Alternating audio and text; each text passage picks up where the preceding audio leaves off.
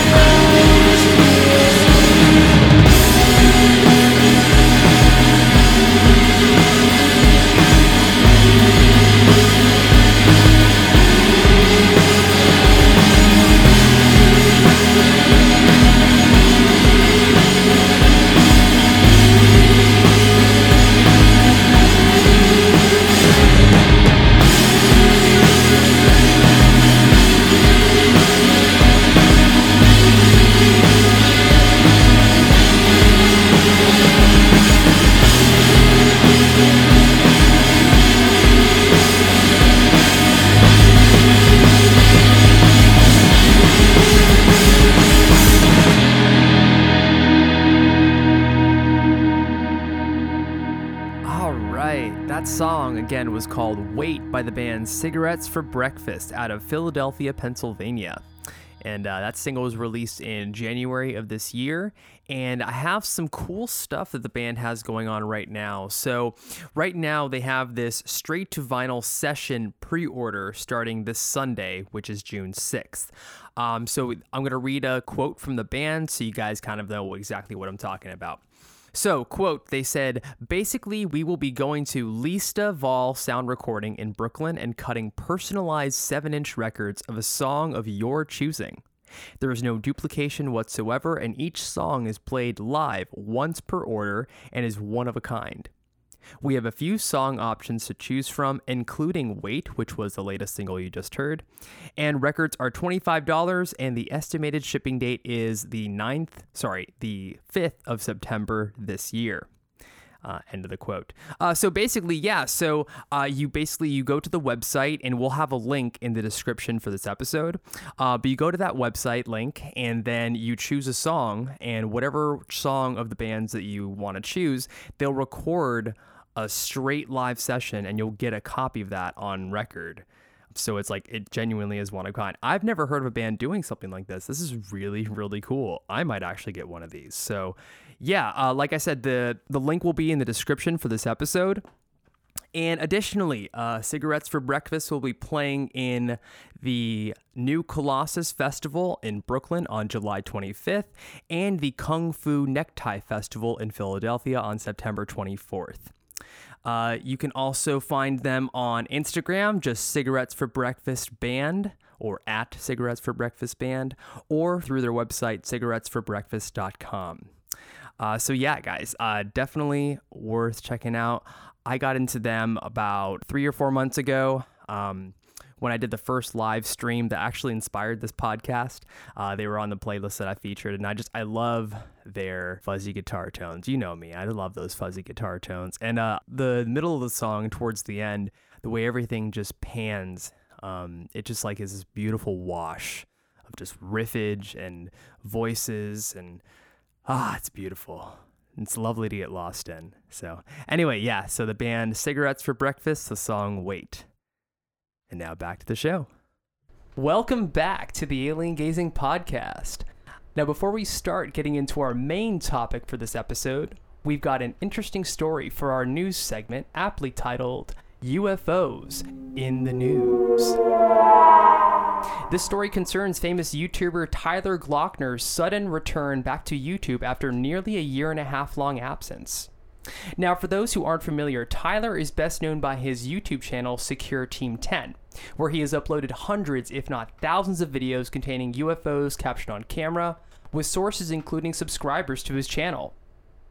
With over 2 million subscribers and a consistent rate of posts, sometimes even multiple in a day, Secure Team 10 seemed to have come to a definitive halt in late 2019. The channel still existed, but all the videos Tyler uploaded were taken off his channel.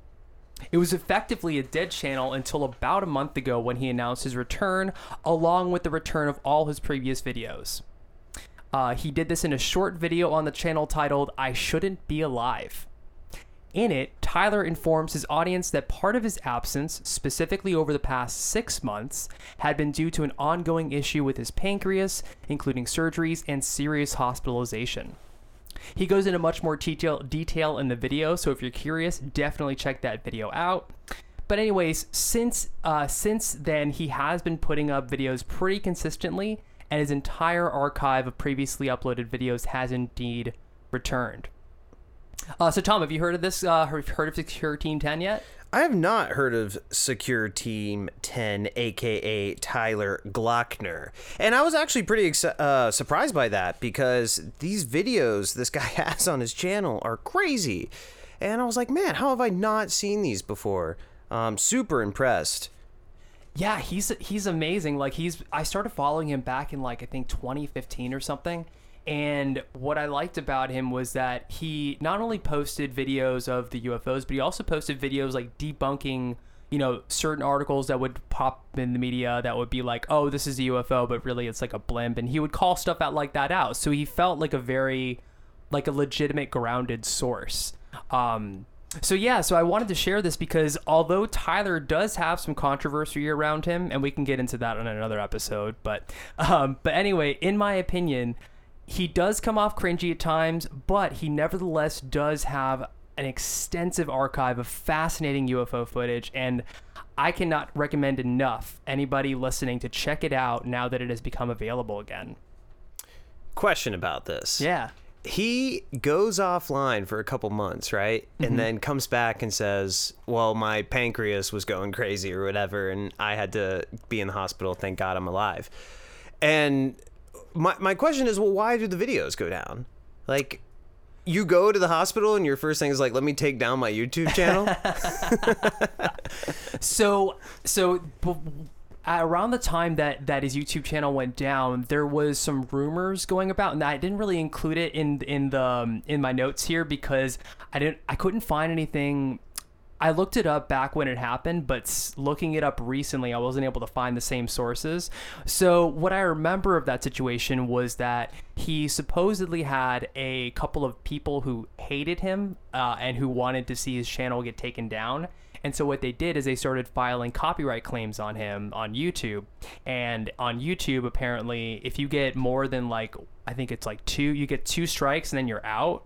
And if if um, it doesn't even matter if like it's a legit claim or not. If it's if it goes through, your out your sh- your channel automatically gets shut down.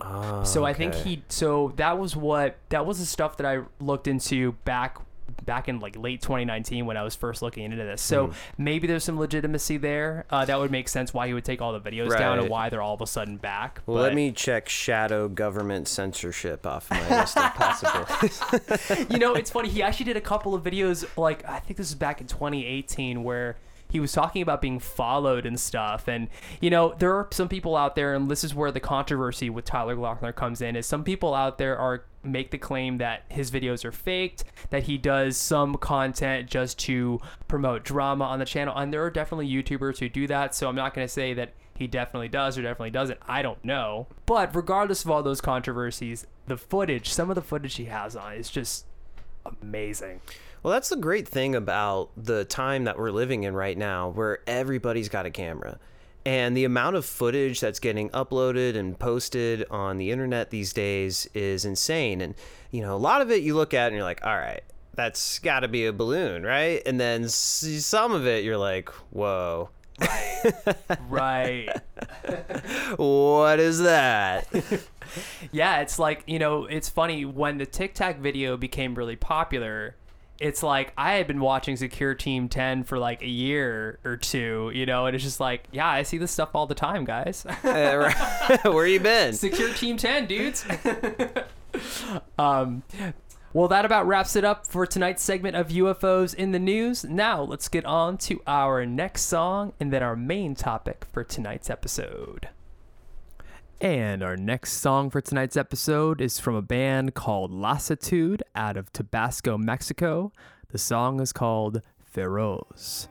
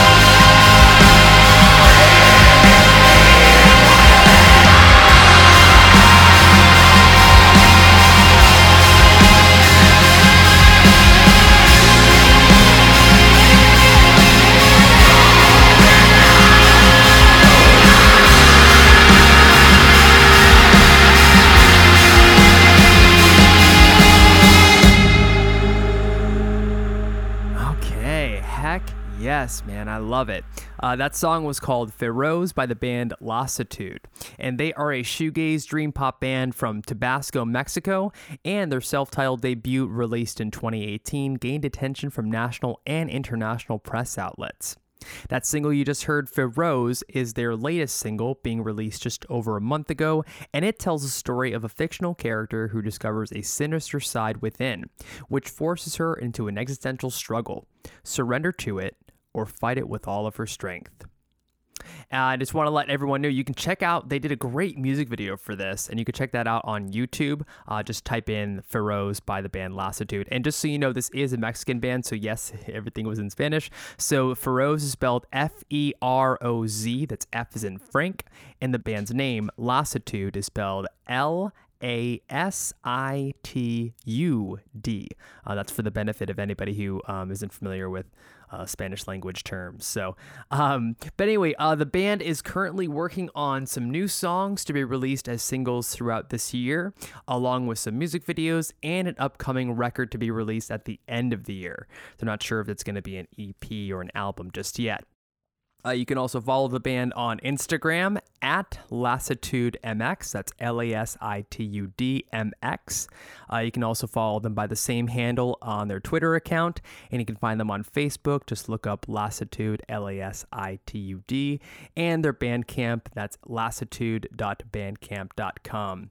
Uh, I found this band uh, earlier this year when they released this single. Uh, I guess it was making its rounds on one of these shoegaze groups I'm in on Facebook, and I saw the music video. And man, the music video was so freaking cool, and the song is so good. And um, I kept getting the chorus stuck in my head. Obviously, I don't know the lyrics, um, but it's like na na na na na na na na na na. It just kept getting stuck in my head. And you know, you know, a song is really good when it's in a different language and that uh, that doesn't hinder you from being able to get stuck in your head, you know, because we tend to get stuck in our head the things that um that we recognize a little bit easier, you know. But you know, there's a certain thing about lyrics and something being lyrical. It's less about the words being used and more about the way that the words flow. And yeah, there's something about that chorus and the way that it flows that just kept getting stuck in my head, man. I love it. Uh, so great song, Lasitud Feroz. Check it out, guys. I highly recommend it. Great, great band, um, and they got lots of music out there. So uh, definitely check them out. And with that, let's get back to the show. All right, welcome back to the Alien Gazing Podcast. And now we're about to get into our main topic for tonight's episode, which concerns the documentary titled The Phenomenon, which came out in October of 2020 directed by James Fox, and it's basically about trying to recontextualize the legitimate study of UFOs within our modern day atmosphere of acknowledgement of the phenomenon's existence. That's obviously a mouthful, but more succinctly, uh, it's basically taking us through like a journey of the current culture of UFOs and then kind of taking us through like the beginning of that culture from the first incident of UFOs being popularized in the media all the way through to now. Um, and I want to start our little segment of this with a quote that comes from the beginning of the documentary. Um, and it comes from a man named Christopher Mellon, who was the former Deputy Assistant Secretary of Defense for Intelligence for the U.S. Defense Department. And he says, Everything we know and have learned about mankind and its place in the universe suggests that we are part of the norm. We are not the exception. We need to begin to prepare to accept and understand that we are not alone in the universe, have not been throughout this time. So that being said, that's what starts the documentary off. And before we get into some of like the specific um, incidents that the documentary covers, I just want to go ahead and get our impressions. So, um, would you like to go first, Tom? Yeah, you know, I think this this quote is something that is uh, unfairly uh, whimsical or fantastical. You know, I, I it seems so obvious, but maybe that's just because you and I are people who are kind of already open to this idea anyway. But you would think that any sort of person who would reject the idea of intelligent life anywhere else, you know, just to give it five minutes of thought would say, yeah, you know, pr- pr- probably, right?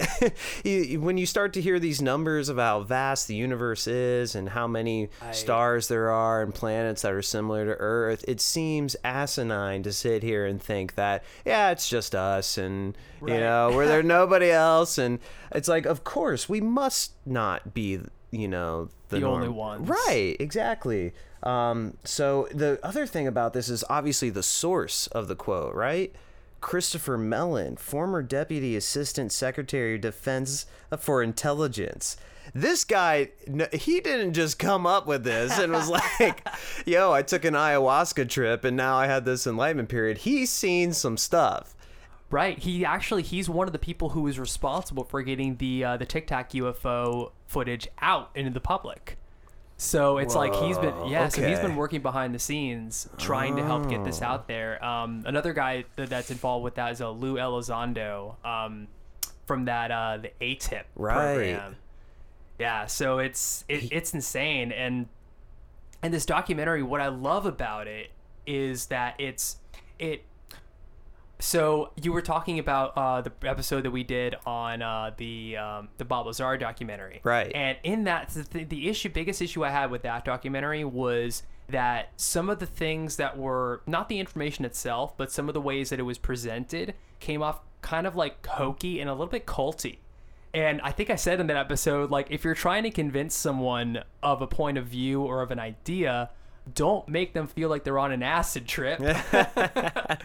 you know, and that's what I love about this documentary. It's not that. It's very grounded and it feels very it, it doesn't it doesn't throw any hokey or like weird stuff in there. Everything just feels very grounded. Every little bit of information they give you, they back it up very like pretty quick after.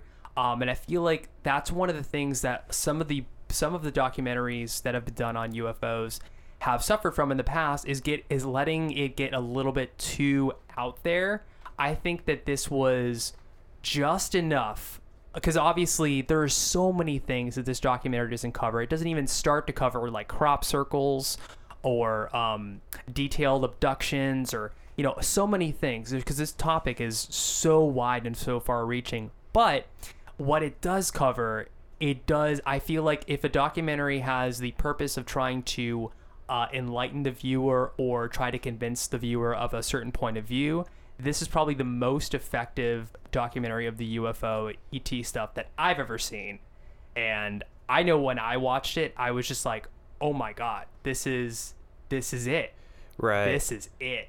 Yeah, I'm sure we might get into it a little bit more detailed later, but that's one thing I really noticed about this documentary too is everything was super credible at least as far as who they chose or the different, you know, experiences that they chose to highlight. You know, there was a lot of evidence that um, was really hard to argue against with these things. You know, like you said, um, a lot of different documentaries I think get a little too on the uh, acid trippy side and, and real far out, man. But you know, like you Still said, this- entertaining, but exactly right and you know maybe that's what they're going for but i think this documentary was really made to inform and uh, really get the idea out there and more popularized and i think they did a really good job at that Agreed.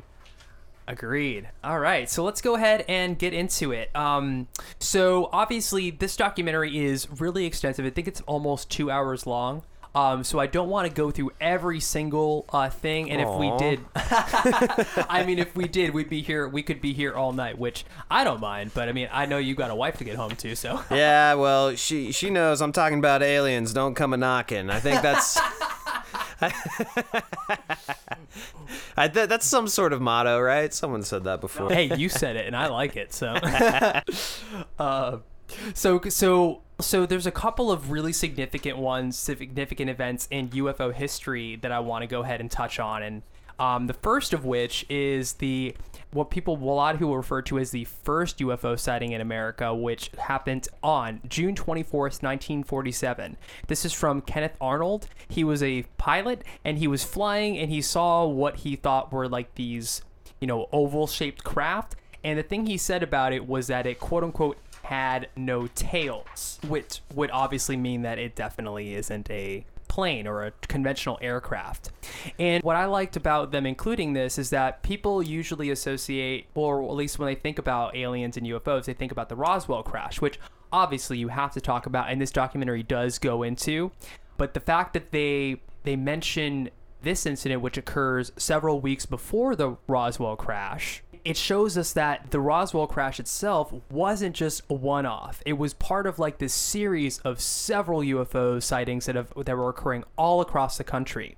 And the, another thing that's interesting about this UFO is when you listen to Kenneth Arnold in the documentary talking about it, the way he's describing it, it's exactly the same as the Tic Tac UFO, which we've seen presently. So to me, that's a nice little through line.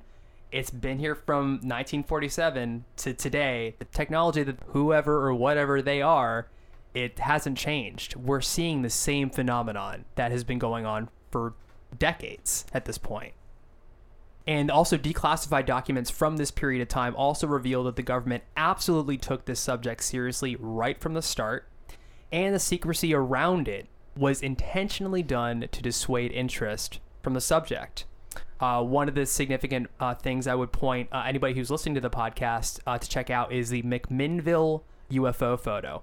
Uh, this is what is widely considered to be a legitimate photo of a UFO, and it's probably one of the most, even to this day, one of the best, uh, most detailed ones. Because a lot of times you see the photos and they're like kind of like little blips or whatever. This one you can actually see like uh, a shape to it.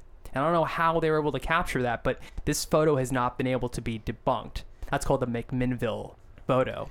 So I'm hoping you might be able to help me answer some questions about the McMinnville photo. Oh yeah, please. First of all, my favorite thing about the McMinnville photo is that it wasn't even taken in McMinnville. Oh.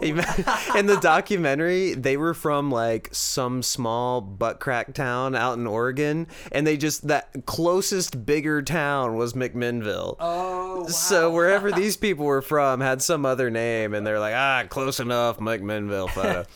Which is great. I love how McMinnville is already like a small town that no one's ever heard of, but but it's an even smaller town. its claim to fame didn't even happen there, which is great. Um, but what I'm concerned about with the McMinnville photo is things I've read about it. You know, my first introduction to it was the UFO, um, the phenomenon documentary, and you know, I, I looked up something about it and saw that you know people point out that there's this clothesline or string or something that you can see uh, the photo taken from because there were two photos. Correct?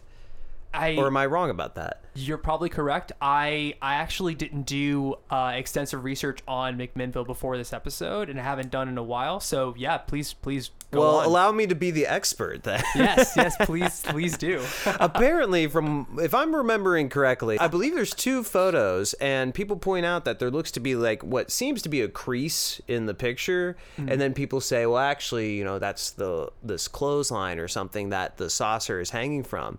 And I'm looking at it, I'm like, ah, you know, maybe it's a crease, but it's in both photos. So I'm like, I start to wonder, okay, well, did these people string something up? And the more I look at it, the more I think it looks like a damn steamer that you put over a, a frying pan. I'm like, wait a minute, I've seen that before. I think I've steamed some vegetables with that thing. I don't know. Uh, quite honestly, I haven't. So I've, I've heard of people faking photos, but from my understanding, this the McMinnville was one that they couldn't find any evidence. Like we're going to talk about in a little bit, but the Condon report, um, which occurs in 1969, that was one of the things that could not be refuted was the McMinnville photo. So Mm, okay. I just, I guess, I just kind of took for granted that it was legit. So Well, you know, I'm assuming that someone who's tasked by the government to really investigate that incident probably has a little bit more insight than me reading Wikipedia for 10 minutes on the photo. um, but, you know, I'm kind of uh, putting my foot in my mouth earlier for saying, like, oh, yeah, everything was super credible. Because that was the one thing that was included in the phenomenon that I looked up later and I was like, well, I don't know. I don't know if I'm sold on that. But uh, I'm here to play the skeptic, apparently, at the first the show. So, Oh no, it's great. It's great. No, and I think I think that that's actually a really important part of this field is being able to be skeptical in a way that isn't dismissive. You know, Right. Uh, so the fact that you're referencing a photo that seems to suggest that maybe it was something hung on a clothesline makes me want to say, well, let me look into this a second time to verify. Yeah, you know, and I think you got to approach it with some sensibility, and I know a lot of your listeners do, and that's why uh, they listen to the show. You got to give be- it some salt. Right, yeah. And that being said, uh, the Tic Tac story, that's something totally different from the McMinnville photo. Um, the McMinnville photo doesn't look like a Tic Tac at all. And I think it's really telling that somebody um, from way back in, what was it, the 40s, you said? 1947? Yeah. Is explaining something that now we have footage of and even more eyewitness account of. I mean, that's that's pretty mind blowing to think about. And of all shapes, a tic tac. You know, it's funny because they're they seem to be white colored. You know, hmm. but my favorite tic tac was the orange. and if I saw an orange tic tac UFO, I'm like, that's the one I want to get boarded. Yeah. or have beat me up. You got to have the right flavor of alien abduction. Yeah, not for me, guys. Mint green. Keep moving on. Come back when you got the orange saucer. Oh, that's awesome. Uh, and that leads us to the uh, one of the other incidents, which was the July 19th, 1952 UFO flap over Washington, D.C. And so when I say flap, by the way, that was what um, a large occurrence of UFO uh, activity within a small, short of period of time is usually referred to as a UFO flap. So that date, July 19, 1950. July 19th, 1952. That is one date, but there were several dates around this date where UFOs were seen flying over Washington, D.C. And for anybody who's interested, that incident where the UFOs were seen flying over Washington, D.C., this was the inspiration uh, for my band's name, Saucers Over Washington. So just wanted to throw that out there. I love that how um, when we were skateboarding before we even got on the UFO topic, we were talking about music first because that's something else you and I have in common is uh, playing music. And you're like, oh yeah, I'm working on this new project, Saucers Over Washington. I'm like, I know exactly what you're talking about. So you knew when we were talking about it, you knew I was referencing that. Uh, that oh incident? yeah Oh hell that yes. incident is crazy and to me that's one that is um, even more mind-blowing that the fact that we're still questioning you know the uh, visitation of intelligent life the fact that they hovered over the freaking capitol right? Yeah, such a populous area the seat of our national government. In 1952 caught on film and we're still like geez i don't know. Maybe we are the only ones. Like what?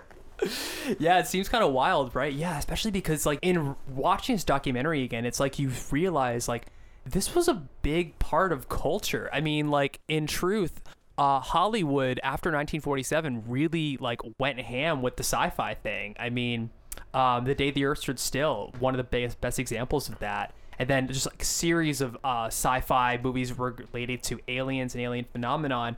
It's like this was really a big part of the culture. I remember watching um, uh, Back to the Future, and uh, there was like a, one of the characters like had like a comic book that was like it came from outer space or something like that, and you know, and that that takes place in the fifties, at least a part of it does. so yeah, it's just like this. The fact that this happened, it became like embedded within culture, and it was a it was kind of a big deal. People were really talking about it. People were really convinced. Um, but yeah, in, in this specific incident, um, seven unknown blips suddenly appeared on radar over DC. Um, and this happened again the next weekend, and on both occasions, jets were scrambled to attempt to intercept and ordered to shoot them down. And I have a quote here from one of the pilots. He says, I'm convinced they're solid objects. I'm convinced that they're probably from another planet. They're from outer space somewhere. I've always felt that way since that night. But yet, as we were saying, despite all this, the U.S. was adamant about the fact that the ET hypothesis was exceedingly unlikely. And and Tom, you were just saying like it's we've got all this this evidence, but yet people are still we're still wondering, oh, is it a real thing? But to have been there and lived during this time, to experience all this at once, it just it makes you want to go back there. it makes me feel bad for you know this pilot for instance who i mean we have this quote from him so clearly someone asked him to address this topic and i'm sure he's probably had some fingers pointed and you know and some names called because uh, these are credible people. You know, they don't let any sort of crazy person uh, fly a fighter jet and protect the capital of the United States, right?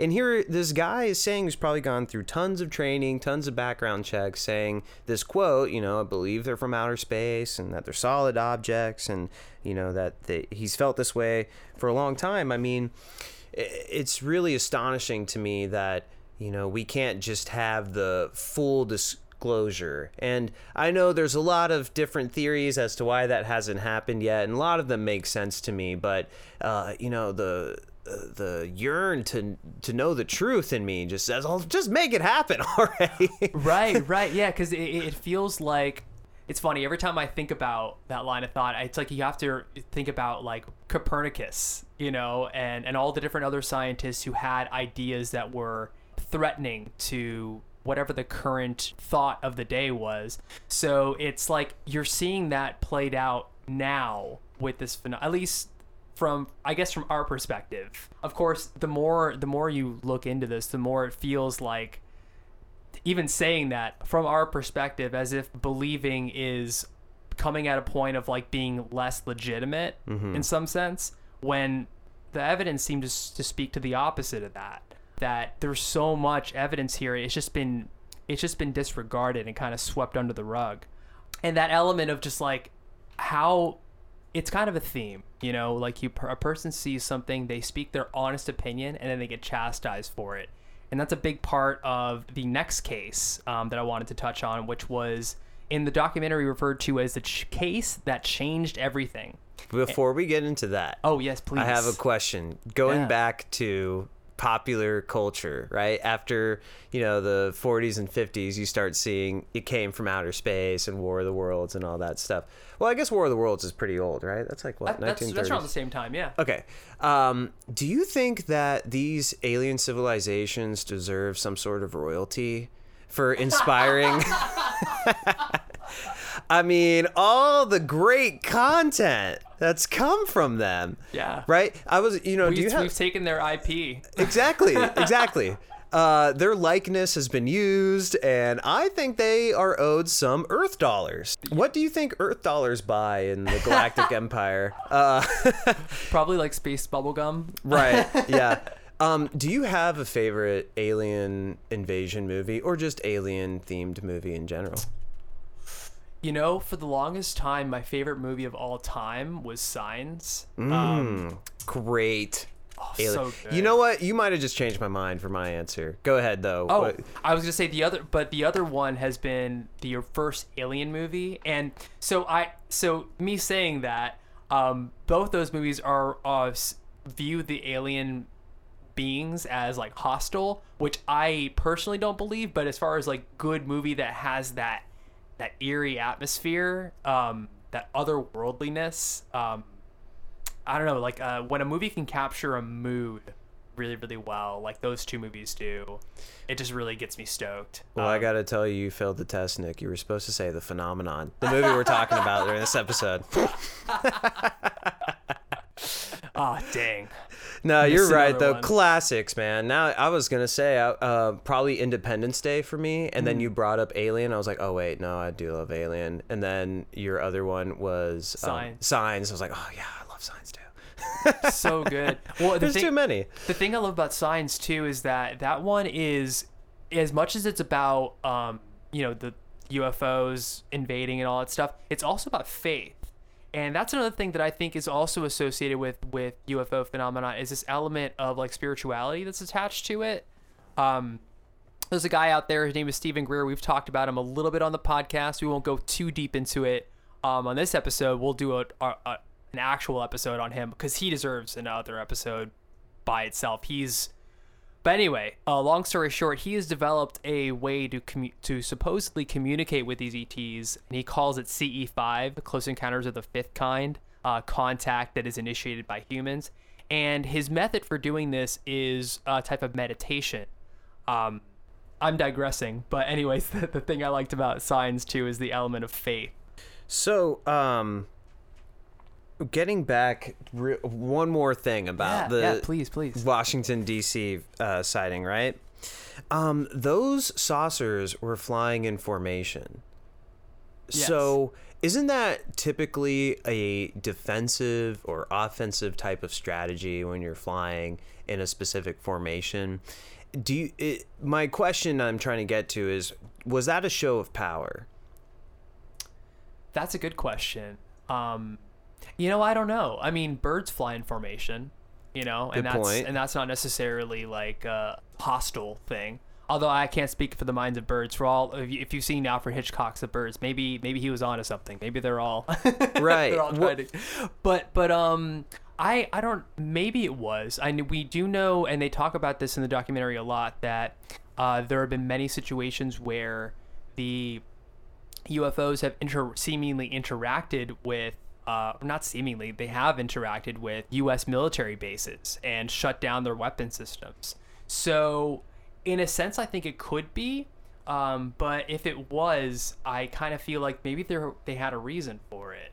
Well, you did point out how jets were scrambled to shoot them down. Right. So maybe it was just straight defensive and could have just been like a hey how's it going oh my god they're coming with jets get in formation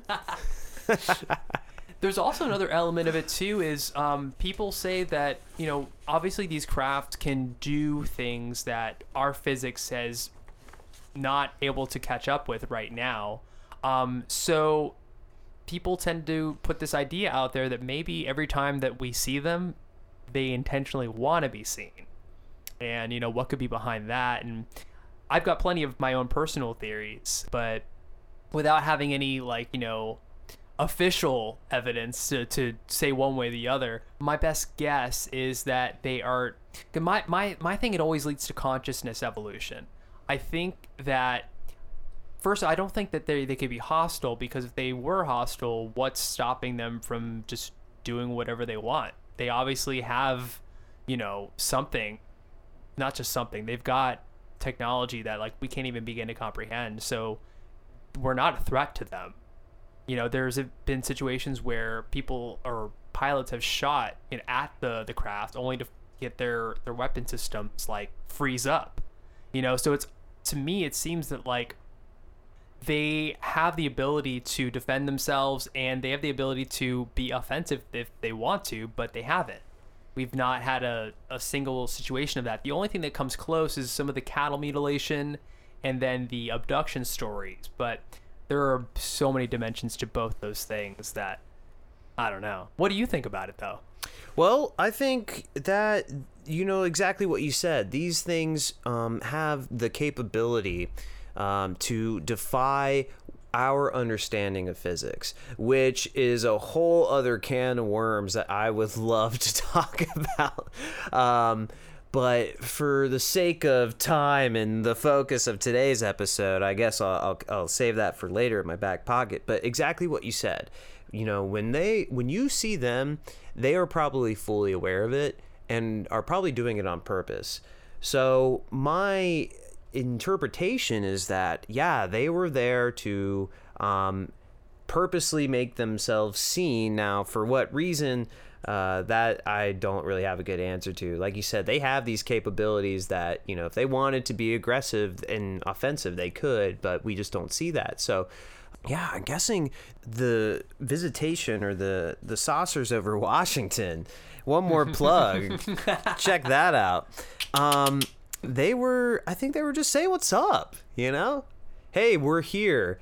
Get with the times quit playing around with all these nuclear toys you guys suddenly are so obsessed with. Yeah, that that seems to be the thing, the through line that I get a lot is that they seemingly start showing up in our culture and forget about like the ancient alien thing for a second. They've now become part of our culture from 1947 on. What happened 2 years prior to that? We detonated the bomb, you know? So so yeah, I, I definitely see that connection there, and I, I do think that they are trying to send us a message, and we'll get into that in a little bit too, because the Zimbabwe case, you know, Yes. that's the big one. I can't wait. Uh, but let's go ahead. The the so the other one, this one in the doc in the documentary, it's referred to as the case that changed everything, and this is a case that happened in Socorro, New Mexico, in April 24th on April 24th, 1964. And this incident, Officer Lonnie Zamora was following a car out into the desert when he spotted an object out in the arroyo. And he says, quote, I could see some figures. It looked like they were walking around the craft, and they appeared to be childlike. End quote. Now, one of the two persons turned their head and looked straight at Lonnie. And then soon after, he got they got in the craft and they took off and left. So after this, Lonnie goes and has uh, couple other officers come and investigate the area. And an officer who was with him during the investigation of the site provides descriptions of footprints that were very tiny, like child's feet tiny. We see a bit of footage from the scene of the incident. We see imprints in the sand of where the craft landed. And we know that Army, Air Force, and Project Blue Book operatives came to investigate as well. Um, Zamora, uh, the officer who originally saw it, he received a lot of mail and attention from people sharing their experiences and validating his after the after the fact. However, he eventually quit the police force because he was so disturbed by the amount of tension he was receiving as a result of the incident. And this wasn't just letters and mail letting letting him know that oh we've seen them too. It was also a lot of hate mail like could you imagine uh, people who get angry on the internet but no they're writing letters this is like That takes away a lot more hate and effort, you know? right You know, today you can just like voice text, you know, somebody all your shit talk, but back then you these guys are writing letters you gotta physically write you gotta find the address right. I gotta look them up in the phone book. No, this guy needs to know how I feel. Get me my pen.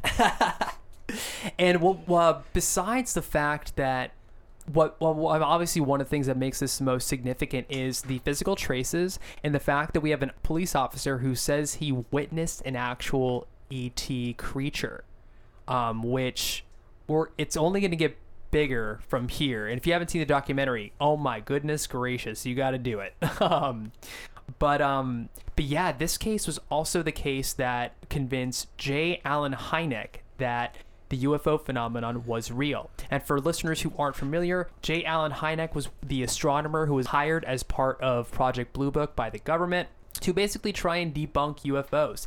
And at first, he went along with it because he did, personally did not believe in UFOs, but after his experience with not only with seeing some cases that he really couldn't explain, but also seeing the the adamant nature of the way that the US wanted to or the government wanted to deny any possibility of UFOs existing, it started to convince him that there was some legitimacy to the phenomenon.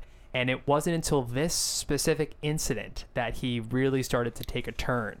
Um, and he has said as much. And yeah, actually, the, the way I learned about this incident was not from the phenomenon, but actually his book. He's got a couple of books out, J. Allen Hynek does. And this is one of the ones that he references as being like one of the most legitimate cases. And it's just amazing to me. I mean, I've been in the desert before, and just the idea of seeing something like this, you know, you you have to think your mind's playing tricks on you, but yet we have physical evidence. Right. Like, so first of all, poor Lonnie Zamora, right? Yeah. Talk about a tough day. You know, actually, you know what? Maybe it's the opposite. I bet he was probably pretty bored out there in Socorro, New Mexico. You know, New York City cop, he's on the beat. He's stopping like robberies and murders and stuff. What's what's Zamora doing out in Socorro, New Mexico, right? He's probably just chilling in his car most of the time, just catching people speeding. And then no, now he's got to deal with seeing alien beings on the beat. He's coming home to his wife. How was your day? I don't want to talk about it. I realize that we're just a small, puny little minuscule dot in the vastness of space and nothing is real. Oh man, that's heavy. It's a heavy load, right. Know? Like, but hey, man, for being out in probably middle of nowhere, New Mexico, and I apologize to our listeners in Socorro, New Mexico. I'm sure it's a great town. There's probably tons of stuff out there to do. But gosh, in 1964, it couldn't have been much out there. He's probably he might have been excited for what he was seeing, but no, we we know from the documentary it was pretty terrifying, right? Um, to see these beings uh, walking around their craft, and that's another thing that's funny is like you know, for such an advanced piece of technology to do, like we, we were saying before, like defy our understanding of physics, which is kind of what we have to say now, because, you know, to us, they're laws. but apparently they're only laws to us. right, right. It's like the it's almost like there's you know they've talked about what the God particle and how it could rewrite physics or whatever. I mean, I don't know anything about all that because I'm not a physicist, you know. Right. But but it's almost like there's something that we that we're missing, maybe you know Yeah. that that that can't can't currently account for this this phenomenon, but maybe needs to. so that's my my point is like okay these guys are so intelligent that they can create these incredible craft but for some reason they break down all the time they're always crashing out in the middle of the desert and these guys apparently had some uh, car trouble some ufo trouble. And i love that. That's kind of how lonnie zamora describes it. He's like watching these things walk around be like i don't know jim. What do you think? Is the battery? Is it the uh, I think it's the transmission? I don't know. Get inside there. Crank her up oh no, there's a human. Oh god, we gotta bail, bail, bail. Well, that's the other thing, right? Is like we were just discussing where you know these things. Um, I, I, things is probably not the right way to, to refer to them, but these beings, right? They have capabilities way beyond our understanding and could probably use them against us if they wanted to. And here are these actual physical beings who are looking straight at Zamora. He's looking at them, and they apparently seem to not really pay him much attention. Like they notice him, and they kind of just keep on doing their thing with their UFO, and then they take off, right? Like. There's, there doesn't seem, from the way I remember, there wasn't a lot of urgency on their part to be like, oh crap, you know. It kind of goes back to the like, ah, yeah, there's somebody over there, whatever. No one's ever gonna believe them right i was i was gonna say it's almost like you know when you see um like wh- when you're when you lock eyes with somebody like randomly you know in a field in a park or whatever and it's just that moment and then you just keep moving on it's like nothing there's no no big deal it's like almost like oh yeah he sees us. Yeah no one's gonna believe him. Whatever let's just finish what we need to do and be Exactly. on our way. Right. You know so um that's kind of how zamora described it but you know now that we're talking it out maybe that's not what was happening you know? Maybe they were landing there and taking a sample or maybe they just wanted to say what's up to zamora and give a quick like let's mind freak this guy well Criss Angel that was his name right yeah chris Angel mind Wood. freak get mind freaked Maybe, yeah. It's uh, but it's amazing. I mean, regardless, I mean, you- what it's it's really rare to have a UFO sighting in general than to have a UFO land and actually see it. Uh, have you checked out our second episode yet? no That one's really cool. It's uh, it's we talked about a um uh, an incident that happened in Canada. And long story short, um, what was his name? His name was Stefan Michalak, and basically he sees this UFO, and it just lands, and it's there. He's just sketching it. He's sketching it for an hour, and then he decides to walk up to it, and then as he's kind of examining it.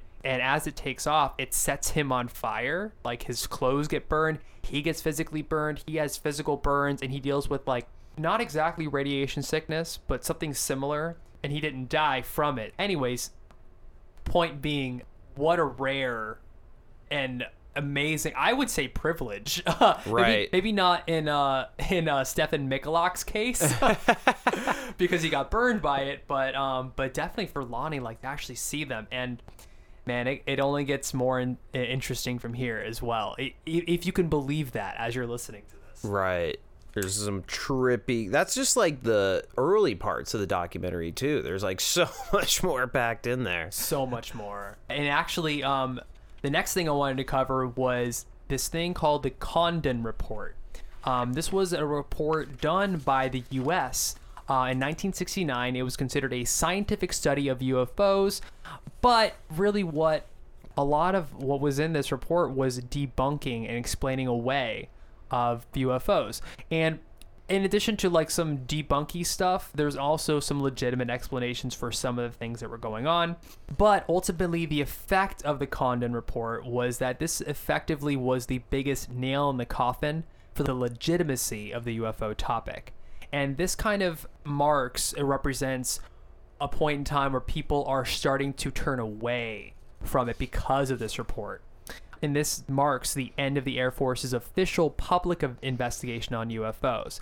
However, we know that since then they have done much, much more studying on the on the phenomenon. So, but still very uh, I don't know, kind of a bummer for me listening to this because it's just knowing that they tried to use explanations such as swamp gas for some of the things or balloons like balloons and swamp gas are the most common explanations that are like not i wouldn't say obviously in every single situation but in a lot of situations where for example someone observing something that has conscious movements that go like 90 degree angles and stuff like that you can't explain that away. You, you you just can't. But yet we get some of these debunking type of explanations, and it, it's just sad that it coming from oh, a quote unquote legitimate source from the government, people you know generally say okay, that must close the book on the subject.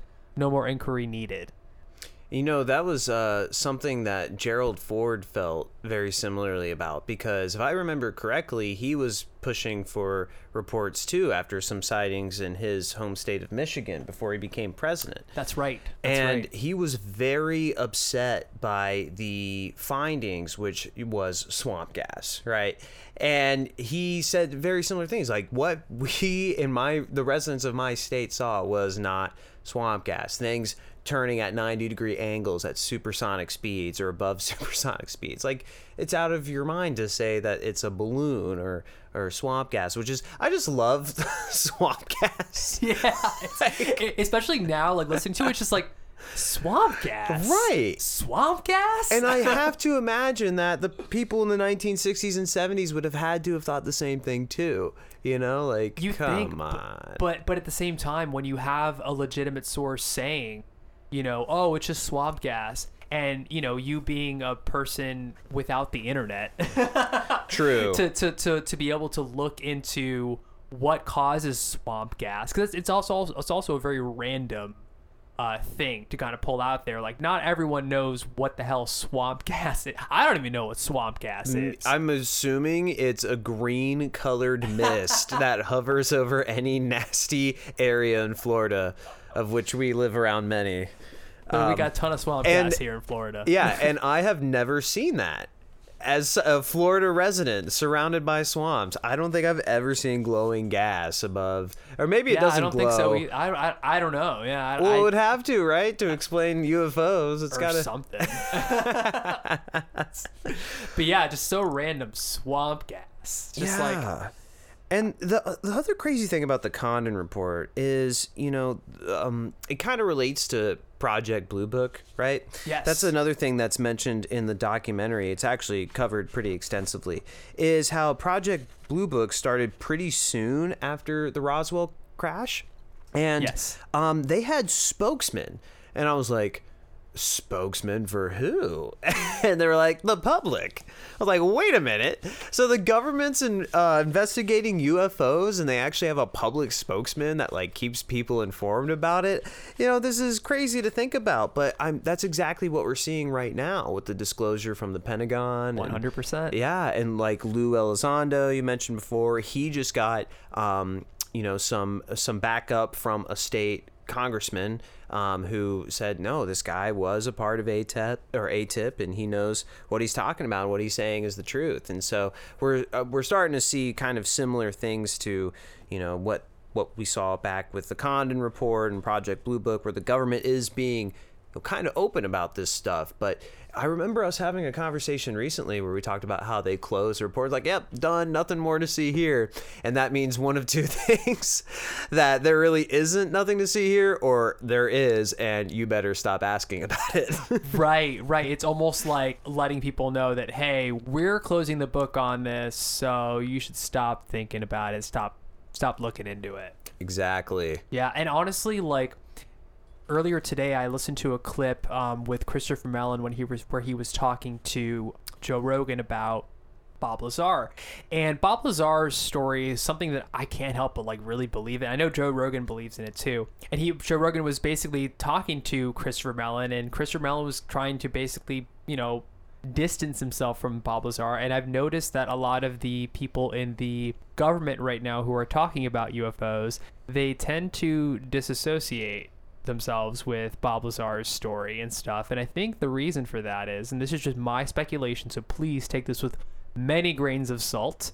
uh, preferably kosher. Uh, um, but it's my belief that because what Bob Lazar is discussing is the U.S. military having possession of these craft, it presents a threat to national security because if Bob Lazar is correct, which I believe he is, and that the U.S. has been effectively uh, reverse engineering these craft for a long time, and he was part of that. If that is true, then the disclosure that they're giving us is just barely scratching the surface. It's like scratching, like there's like a titanium seal, and on top of that titanium seal, there's like a laminate, and we're just barely scratching the surface of that laminate. That's how like surface level it is if Bob Lazar is indeed telling the truth. Yeah, and I, I tend to agree with you. You know, um, something else that was mentioned in the phenomenon, obviously, is the, the Roswell incident, right? Because that's the most famous, and of course, um, you know, that's been covered uh, at length. But, you know, they talk about recovering this material. Lazar talks about reverse engineering craft. Um, and Lou Elizondo, to just bring him up again. Um, again, he was the uh, head, or at least a, yeah, he was the head of AATIP. of yeah. AATIP, um, which was tasked with investigating um, the UAP UFO phenomenon, and uh, he even was on Tucker Carlson not too long ago. And don't at me about Tucker Carlson. We'll just uh, leave it at that. But he was on his show, right? And um, uh, Carlson was very careful about the questions he asked him, right? He, instead of asking him blatantly, "Does the government have this material from out of this world?" he would say, "Do you believe the government has this stuff?" And by asking it in that way, Elizondo was able to kind of say yes or no because he's talking about his beliefs, not exactly what he knows, right? Right, and that's the way you got to frame it. Exactly. And he he was just like, you know, he said I got to be really careful about my non-disclosure agreements, but simply put, yes. So it's like, uh, you're, how much more clear do you need to be with that? Right. Right. right, right. No, exactly. Yeah, it, it, it's funny. It seems it really does feel like with all the the government officials who are talking about it, it feels like they're walking like this thin line, you know, and they, they can't just outright come out and say it. right. They have to they have to walk that thin line, but it's interesting because it just it lends credibility to the idea that there's not only is disclosure like sure sure it's happening, but the disclosure that they're giving us is only like really just scratching the surface. There's so much more, and it just it just it just really it's it does nothing sates the curiosity. You know, it's only just enough to get you to get you feeling okay about believing in it, but not enough to where you feel like you've been enlightened as to what's actually going on. Right. They're definitely keeping whatever that is close to the chest. Close to the chesticles, as I like to say. That's a very safe place to keep your secrets. You know, um, going back to the opening quote, right, from Christopher Mellon, where you know he says everything we learn about mankind and this place in the universe suggests that we are part of the, we are not part of the norm, or we are part of the norm. We are not the exception. You know, um, he that to me isn't hey i saw a piece of metal that we can't come up with on this earth right you know that's not i saw a craft or something that's i've probably met beings or at least seen them. Or seen evidence of them. right. That's that's what that suggests to me because you can you can kind of explain away craft or material right? Like maybe the government's got something and they're just you know this technology that was developed by humans but they're keeping it on the low because of you know the typical argument of we don't want our enemies to get it whatever. But to say something like that um, i think really speaks to the idea that no they they probably know a lot more than what they're disclosing now and it's more than we're getting visited from f- flights that take off. Like probably had uh, communication in some way more than just waving at each other from our ships. Right, right, and it, it then it, then it makes you want to kind of go down the rabbit hole, you know, because do you think about the implications of that? You think about some of the theories and ideas that people have put out there. Like some there are there's some theories out there that, um, who was the president? Was it Eisenhower? Right? Yeah, yeah. Um, during 1947, um, that Eisenhower had Truman. Oh, Truman. Using Oh. my history nerd knowledge. Oh, nice, nice, Yeah. nice, nice. So yeah, there was like there was some evidence or not evidence. There is some theories out there that it was either Eisenhower or Truman. I can't remember which one, but they that that person had a meeting with the ET race. That's um again speculation. That's an idea that's out there. I'm not saying it's true or, or whatever, but it makes you think. Oh yeah, no, you're right. And um, if I remember correctly, I think Nixon had some sort of like. He was he. I know Nixon was really into the UFO thing. Like he was, he kind of kept it on the down low, but um, but but yeah, he was definitely curious about it. I think I think I know what you're talking about too. I can't remember the specific the specifics of it, but I know that he was very interested. It's like some guy he was golfing with, and he was like, "Hey, want to check out some aliens?" Oh, is that the story? I, I I could be totally wrong about that, but from what I remember, I think uh, Nixon was like governor of California or something, and he was like schmoozing some other uh, higher up in in politics, and they were golfing together. And I guess he said, you know, come to this hangar and saw a UFO or something. I, I Oh, could let me No, no, that- all the salt on that uh, story, but that's how I remember it. Wow, that's why. Well, you know what? That is a great, uh, great way to transition to uh, the final thing that I want to talk about from the from the documentary before we just kind of discuss it in general, is the 1994 Zimbabwe incident. So this occurs obviously in 1994 in Zimbabwe, and before the sighting that we're about to describe occurred, it was preceded by three days of sightings that culminated in what is now considered the most significant close encounter in modern history. And this occurred at the Ariel, I think is pronounced, Ariel School uh, in Zimbabwe in 1994.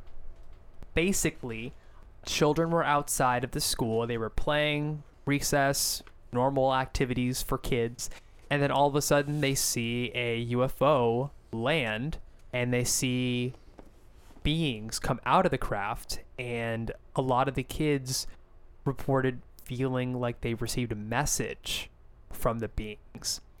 Um, so let me give us give us uh, a little bit of um, facts associated with this incident 64 children were interviewed regarding the sighting and they all told variations of the same story there were several drawings and a variety of testimonies showed consistency among these accounts and the children said that the craft landed at the edge of their playground, and the next thing they knew, something was standing next to it. And I have a quote here from one of the kids. Quote, he had big eyes. Here's another quote. He had a big head and big black eyes and was dressed in black in a black bodysuit. Uh, and they were as close as a meter away from the creature, um, or the ET, or what have you. And then what I have, um, what I have here to share is a compilation of quotes, and I think I just want to just go ahead and just share these quotes, and then we can just talk about them because they're really compelling. Um, so these quotes don't come from one specific child; they're from a variety of children who were interviewed, who were just uh, talked to in the documentary. Uh, but so here's a few of them. Quote, I think they want people to know that we're actually making harm on the world and we mustn't get too technological. End quote. Quote, we don't look after the planet. All the trees will be cut down and there will be no air and people people will be dying. End quote. Um, and a person by the name of John Mack became interested in this case and he interviewed the children. And in this seg- this little snippet from an interview, uh, John Mack says to one of the children, he says, "Is this an idea that you've had before, or did this idea come to you when you had this experience?" He's referring to the previous statement. Um, we don't look after the planet. All the trees will be cut down, and there will be no air, and people will be dying. And the child says in response, "This occurred when I had the experience." so what was cool about the documentary is they actually found these kids or not all of them but many of them and interviewed them in the present day and what they shared and i'm going to share some of those quotes right now what they shared was consistent with what they talked about many many years ago when this originally occurred so i'm going to share uh, a couple of quotes and then we'll go into it First quote quote i don't want to say i felt like i knew it but i knew that i didn't have to be afraid of it End quote. Another one, quote, a little man appeared on top of the actual craft. And that moment for me was very distinct because I was like, that's not a human. Next one. Uh, they were trying to communicate. They were trying to tell us something. It was something to do with the environment. I kept getting these thoughts and ideas of technology. Technology's not helping, technology is bad. Next one. And we're going down a wrong path, and we have to start recognizing that what we're doing is detrimental and we need to make changes. I don't know what to do with that. They were reaching out to us. It was as if they wanted us to go with them. At that moment, that was kind of when I snapped right out of the trance. And just one more quote here. As soon as I broke contact, all those feelings, technology, the bad, the horribleness that was going around my body at the time, it all went. And then lastly, before we go ahead and dive into it, one of the people that they interviewed um, in the documentary was a woman named Judy Bates, who was a teacher at the time of the of the sighting and who is now a headmistress at the school. And she wanted to reach out to the people who were making the documentary because she wanted to share something regarding regarding the children. And she says, I wanted to apologize. I should have taken more notice. I was more concerned about me and not them. And the interviewer then asks, If you could summarize in just one sentence what took place, what would you say? Judy responds, Aliens visited us, and that's it. Mic drop. right? Yeah, and that's uh, another example of people who are credible. You know, this lady, God bless her for sticking around at the same school, right? Right. Since 1994, she's still there, and she better be the headmistress, right? um, But yeah, you know, she's someone who also experienced this. It wasn't just children, you know, who can have some pretty intense imaginations. We have some adults who witness this too, who are still there. And yeah, I think you're right with the mic drop there, right? She just says, aliens visit us. That's it. Right. right and, and, and it's so matter of fact and, it, and it's not it's not said with passion it's not said with any kind of like any kind of emotional overtone that would make you think like there's something else going on here it was just very matter of fact aliens visited us Exactly. You what's know- for dinner Right. Yeah. and these, uh, wit- you know, these witnesses, these children who are now today adults, um, you know, they all had a lot of, like you said, varying uh, experience of the same story, right? Uh, where they saw this craft land and they actually saw some beings. And one of the students talked about how it was like a couple feet in front of them. And like from where me and you are sitting, which is not that far. Right. And gosh, that must have been crazy because you should have been able to see like some detail, right?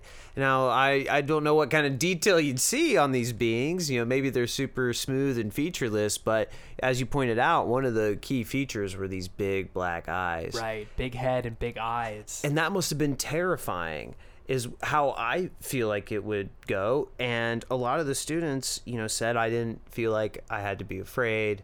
And, um, you know, there were some other students in the documentary too who said that they were afraid.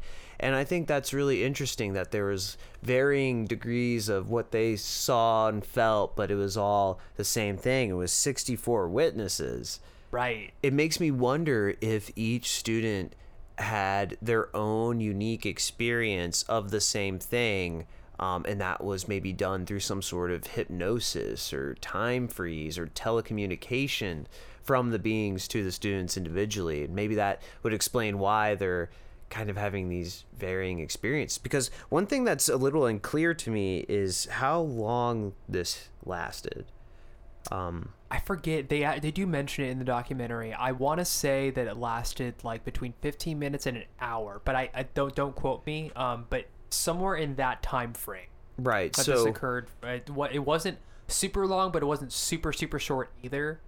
So yeah, go. Uh, so continue. they could have had i mean maybe they all just had their own experience by approaching these things on their own accord or them approaching the students Um, but yeah, it's really telling that you know they have this similar message of chill out with the technology, right? Right. And um, what it seems to me, especially the quote that really uh, strikes fear in my heart, is the one about all the trees being gone and there being no air to breathe. And how the student says, I only had this thought when I've had this experience. And granted, you know, we've been talking, the, the discussion around climate change has been going along for a couple decades now, I think even since back in the 50s or so. Um, but still, a student in the 90s, especially, these kids are young, right? Like, what would be in America maybe third grade? Yeah, probably. I, they look from the footage. It looked like they were between the ages of like eight and maybe twelve at the absolute uh, biggest, but usually, but looked more like between eight and eleven. Right. And I couldn't tell you what climate change or global warming was when I was 8, 9, or 10 or 11. And we're a similar age group to, Right. to these kids. So, yeah, I think it's really fascinating um, that they had kind of this warning message. And, you know, it makes sense that they would come to a school with the younger population who will eventually be doctors and lawyers, but it didn't seem like it really helped these people out all that much, right? This one person says it's something I've had to deal with for 19 and a half years. And Right, yeah. The, the the fact that someone would talk about this and think about this is something I have to deal with. I wonder how much of that is like the element of ridicule, you Right. know? Because when you say that you, especially this case, because this case is like, I mean, 64 people saw it. This wasn't like you saw a ghost, you know, in your bedroom closet, you Right. know, in the middle of the night, you know, after watching uh, The Grudge. or something. Yeah, right. Exactly. Yeah, this is like out in the open, you know, on a school playground, no less. 64 kids. I mean, how do you debunk that? Of course, uh, in the documentary, I think they talked about how the media tried to downplay it um, afterwards, which is sad. You know, I think it's so sweet too. These uh, South African residents, right? It was in South Africa, I believe. Yeah, Uh, I oh wait, no. Zimbabwe, It's in right? Zimbabwe, yeah. Okay. Which Uh, I, I don't know my African geography, so I'll have to. geography in general is not one of my strengths, but I do I do believe it is located in Africa. I'm gonna look that up right now. Okay. Um, but these people are so sweet with their dedication to Christianity, right? The missionaries have gone everywhere and and uh, spread the word of Christ all over the world. But there's that one guy in the documentary uh, where he's like, "They say Jesus is visiting us," right? Right, it's all the yeah. locals talking about the story, and that was one thing they they said. You know, it was like, "Oh, Jesus is passing through Africa." And I'm like, you guys, of course, right? It's it can't be any intellectual life. It's it's our it's our deity. It's Jesus coming back. It's funny you mentioned that. Um, in that that same the second episode, um, where we talked about the um the uh, Stefan Michalak incident with where he got burned by the UFO. Uh-huh. Uh, there's another incident that occurred in Texas, I believe in the 1980s, if I'm not mistaken. Um, but it's called the Cash Landrum incident, and basically what occurred there is there was uh, two women and one of the women's son in the car, and they were traveling in Texas, and they saw this uh, this diamond-shaped UFO craft, and they got out of the car because they legitimately thought that this was the second coming of Christ, and they actually, just like Stefan Michalak, they got burns. Uh, they got significant like radiation type burns from the incident. So it's kind of interesting, you know. It's like that wasn't Jesus, dude. The second coming's bringing that hot fire. yeah. He's he's back with a vengeance now. He's back with a vengeance. There was a great Family Guy uh, skit um, where it was like uh, Jesus coming back. It was like they were making a spoof on Rush Hour, and Oh it my was gosh, like the second coming. Jesus is pissed, and he's like taking vengeance. Now he's now he's burning people with radiation. Apparently, they did an ep- the, they did something similar on South Park. There was an episode where it was um they were they were spoofing Black Hawk Down while and Jesus was like in the in uh was like packing to save Santa Claus or whatever. It was a Christmas episode. I think I remember that one. Yeah, and like uh they just like he he goes to, like the tabernacle and just loaded with like the Matrix style like guns or whatever ever. just the juxtaposition of those of the imagery of like a holy figure and then artillery. It's just right. just you know they, they say comedy is is like the subversion of expectations a lot of times. And Uh-huh. That's perfect example of that. There was that great character. We're gonna get off on too many cartoons now, but I gotta say about the, uh, the great character off of King of the Hill. Remember, they were always watching TV, and there was that one Catholic priest who was always whooping people's asses. Like he's always like I just finished King of the Hill. I don't remember. Was it in the earlier seasons? Maybe. Probably, but every time they were watching TV, it was always this show or movie where it was like his name was like Padre Pio or something. And he's just this. Oh yes, no, it was so it was uh it was specifically um Peggy. Uh, it was like the Spanish Yeah, program, right. Yeah, and it was like like this this this like this priest, yeah, who was like a secret agent or something. Right, like he that. always had the aviator shades on. That's right, yeah. He'd like kill somebody and then give him the bless you, you know, like Right, right. that Oh, was it- so funny. Yeah, there's there is a great uh, comedic value to the religious holy figure who's just causing all this violence. right, right.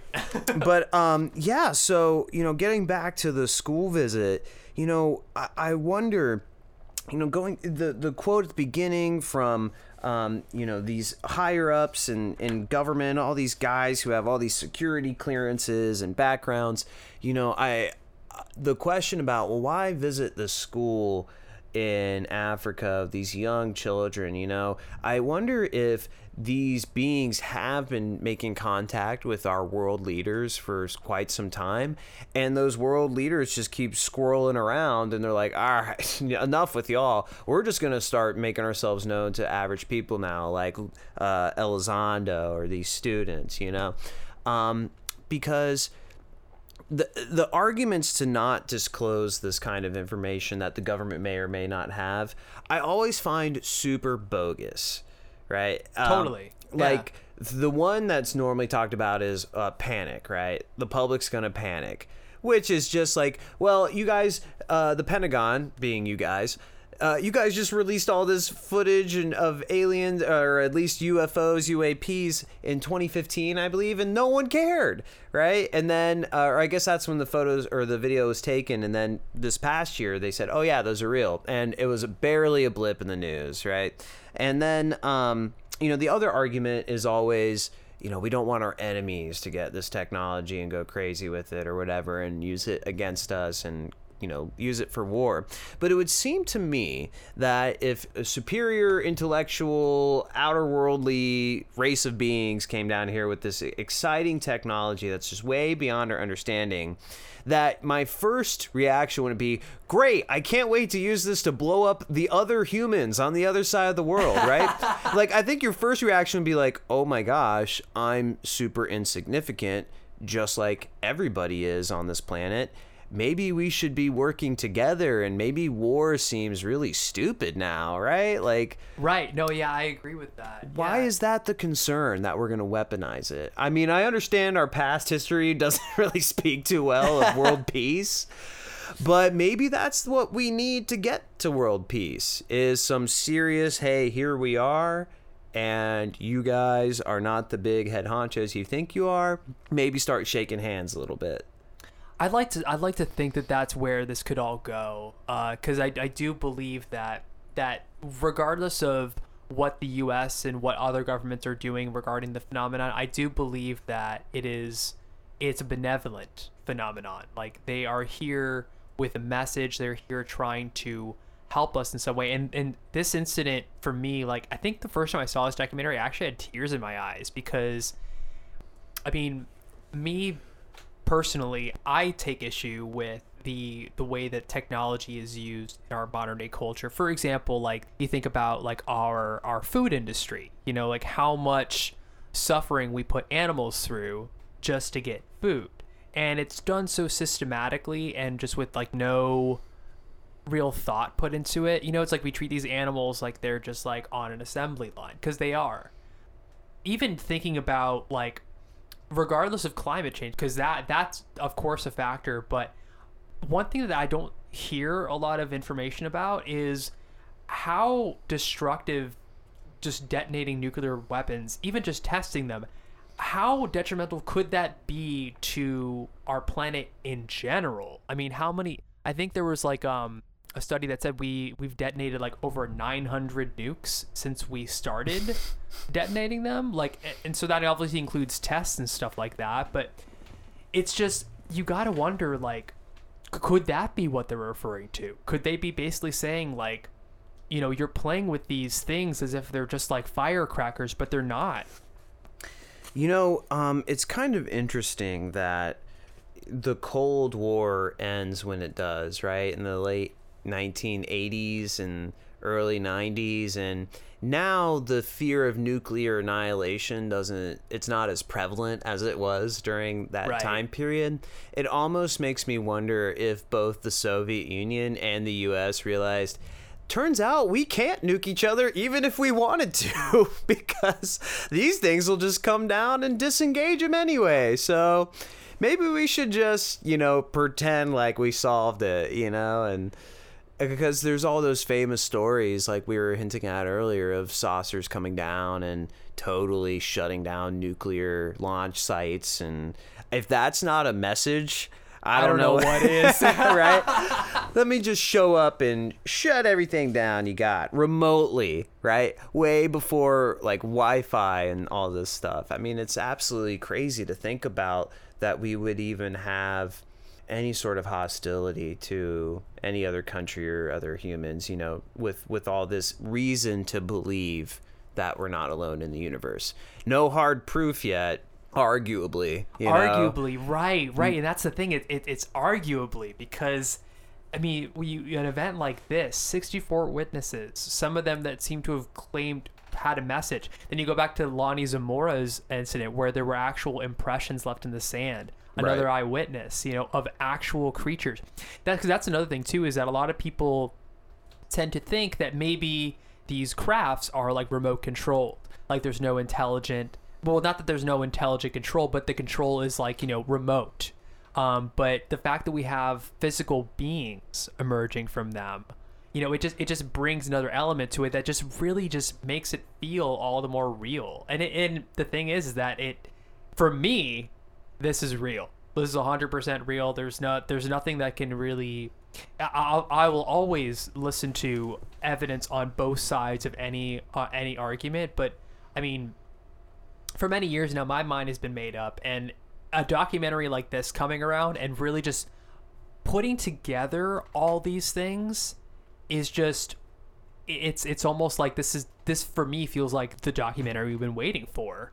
Um, and I guess it's a good place to go ahead and say, you know, to start talking about is this the definitive UFO ET documentary, and what possible implications are there for that, and is there a message we need to take away? And I think Tommy, you were already getting in on some of that. You know, uh, the fact that we have this message about technology through through the children, but also this message about technology through the incidents where the UFOs have actually interacted with our ability to use nuclear weapons. It's a pretty resounding, "Hey, stop playing with these things. Right. You're gonna mess something up." Yes, you know, um, to get back on the subject of the Cold War because I just can't help it with my history nerd knowledge. Um, there's got to be information that many other countries of this world have about the UFO phenomenon that we either are sharing or not sharing, but specifically, like, I gotta assume that Russia, who is also ramping up their nuclear technology, mm-hmm. as well as China and any of these other, you know, what you may refer to as quote unquote world powers or, you know, these kind of, you know, stronger, put most of their money in the military, let's say, is a good way to describe them.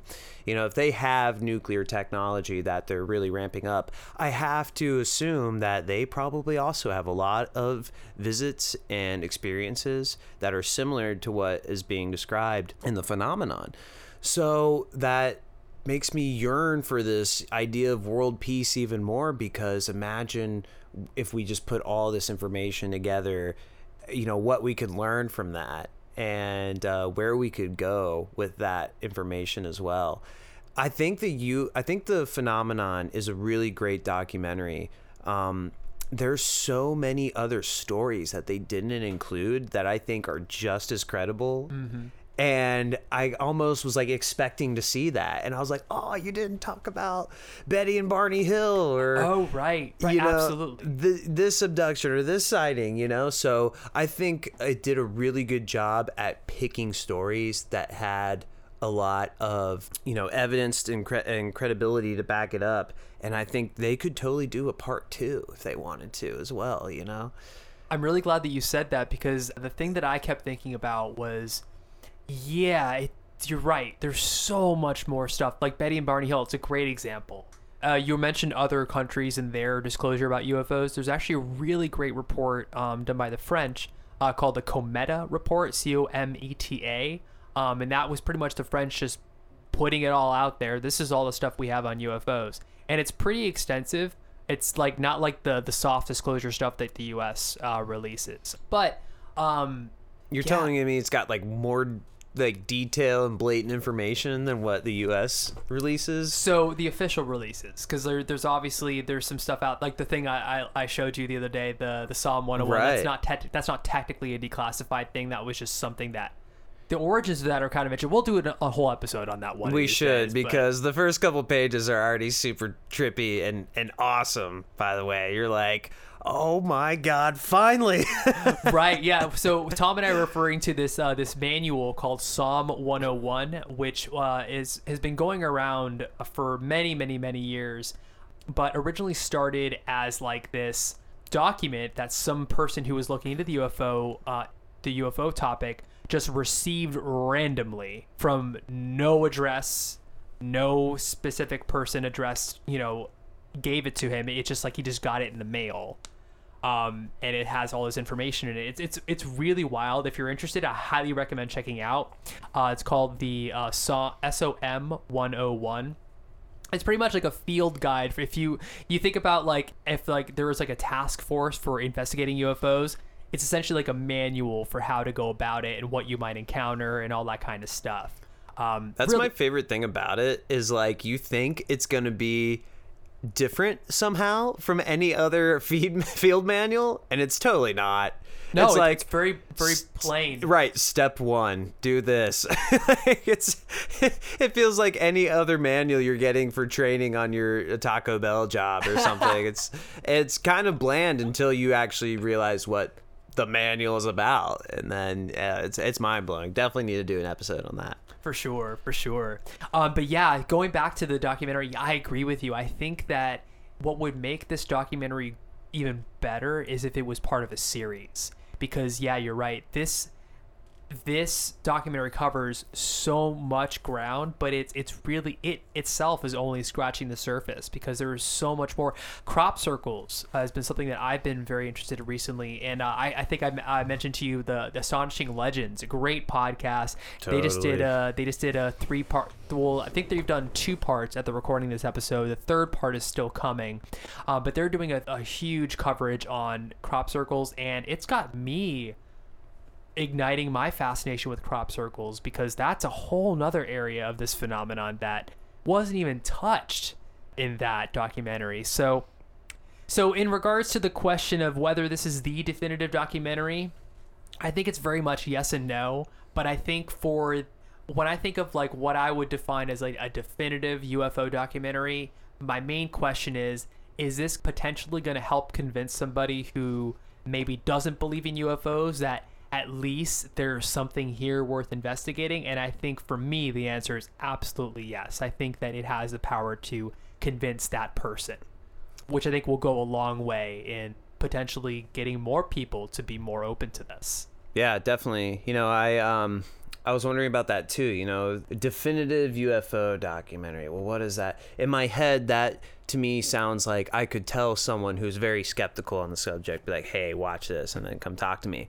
And um, you know, looking into a lot of these different events that the phenomenon covers, it, there's always someone who's like, well, actually, it could have been this, this, and that, right? and you- you're always going to have those people. And the Zimbabwe incident as well. You know, there's some, there's people out there who say, well, you know, this could have just been one of those mass hysteria moments where everyone's, you know, tripping out on the same thing or whatever, and really it's it's nothing, and um, which is a totally to me that is even more Outlandish. Yeah, right, absolutely.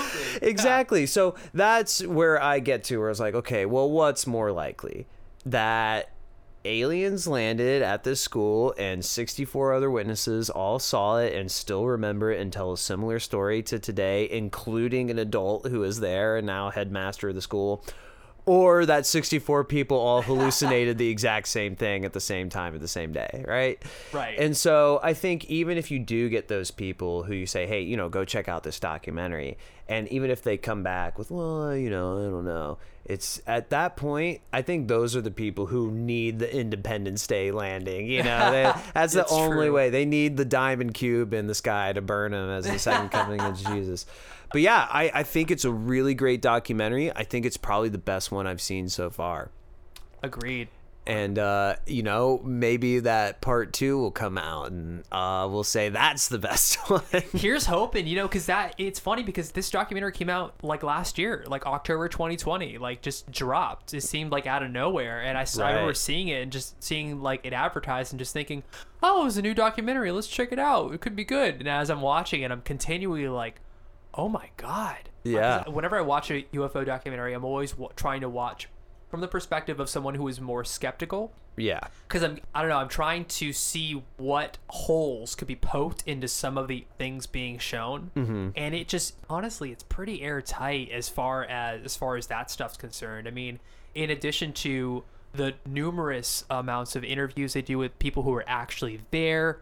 Uh, who had these experiences? They've also got modern day people who are validating these things, and you know, it's interesting that it starts like uh, you mentioned that quote in the very beginning of it, where he basically says that there are more other beings out there. Essentially, it starts with that quote and it ends with this case, and I don't think that's a coincidence. no not at all and um, you know these these children who witnessed this and the adults themselves you know they all said you know they didn't feel like they had any reason to really fear you know and even the person who was like i'm a little nervous or scared is probably just because what they're seeing is something they've never seen before and you know, obviously you're going to be kind of nervous of that but um, you know they made it clear that they didn't feel like there was any harm that was going to be meant to them and i get the same impression with these quotes from these like you know government officials you know, I, I feel like that quote there if it was really a threat